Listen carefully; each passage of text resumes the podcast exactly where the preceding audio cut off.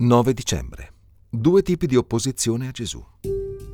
Gesù rappresenta un problema per le persone che non vogliono adorarlo e suscita la loro opposizione anche nei confronti di coloro che lo adorano. Probabilmente questo non è un punto centrale nella mente di Matteo, ma sicuramente lo diventa con l'andare avanti della storia. In questa storia ci sono due tipi di persone che non vogliono adorare Gesù, il Messia. Il primo tipo sono quelle persone che non vogliono avere niente a che fare con Gesù. Egli è completamente insignificante per loro. Questo gruppo di persone è rappresentato dai capi dei sacerdoti e dagli scribi.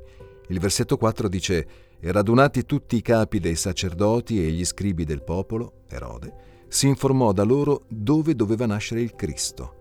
Loro glielo dissero e poi tornarono a occuparsi dei loro impegni come se nulla fosse». Il silenzio e l'inerzia agghiacciante dei capi è sconvolgente, se consideriamo la grandiosità di quello che stava accadendo. Notiamo che il versetto tre dice: «E all'udire ciò il re Erode fu turbato e tutta Gerusalemme con lui». In altre parole, si stavano spargendo la voce perché qualcuno pensava che il Messia fosse nato. L'inerzia dei capi dei sacerdoti è sconvolgente. Perché non vanno con i magi? Non sono interessati. Non desiderano cercare il Figlio di Dio per adorarlo. Il secondo tipo di persone che non vuole adorare Gesù sono quelle che si sentono fortemente minacciate da lui.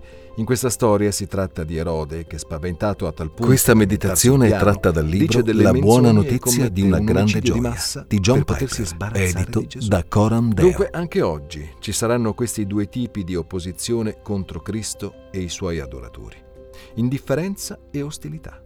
Io spero vivamente che tu non ti trovi in uno di questi due gruppi. Se tu sei un cristiano, che questo Natale sia il momento giusto per farti riflettere su cosa significhi e quanto costi adorare e seguire il Messia. Questa meditazione è tratta dal libro La Buona Notizia di una Grande Gioia di John Piper, edito da Coram Deo.